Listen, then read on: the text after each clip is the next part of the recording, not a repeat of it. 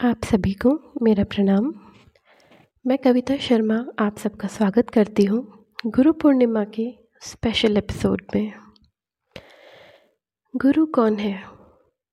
गुरु वो प्रकाश है जो अंधकार को मिटा दे मन से।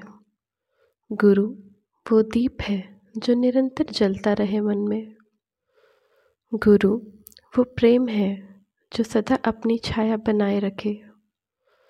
गुरु, वो ओजस है जो तमस को हरता चले। गुरु, वो पिता है जो अपने बच्चे का हाथ सदा थामे रहे। उस गुरु को बारंबार प्रणाम।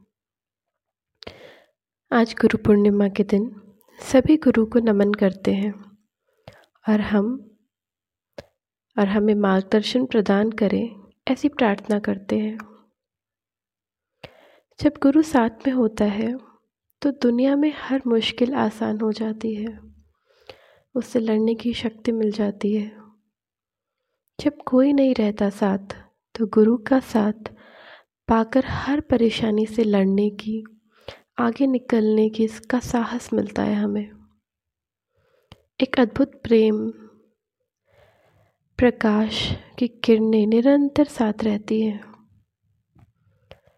जब गुरु का मार्गदर्शन मिलता है तो मुश्किल से मुश्किल काम भी होने लगते हैं। क्योंकि गुरु का प्रकाश अखंड दीप की तरह जलता रहता है। वो सारे काम अपने आप कराते चलता है। आज का दिन वैसे महान दिव्यता से भरे गुरु को समर्पित। जय गुरुदेव, जय महाकाल। धन्यवाद।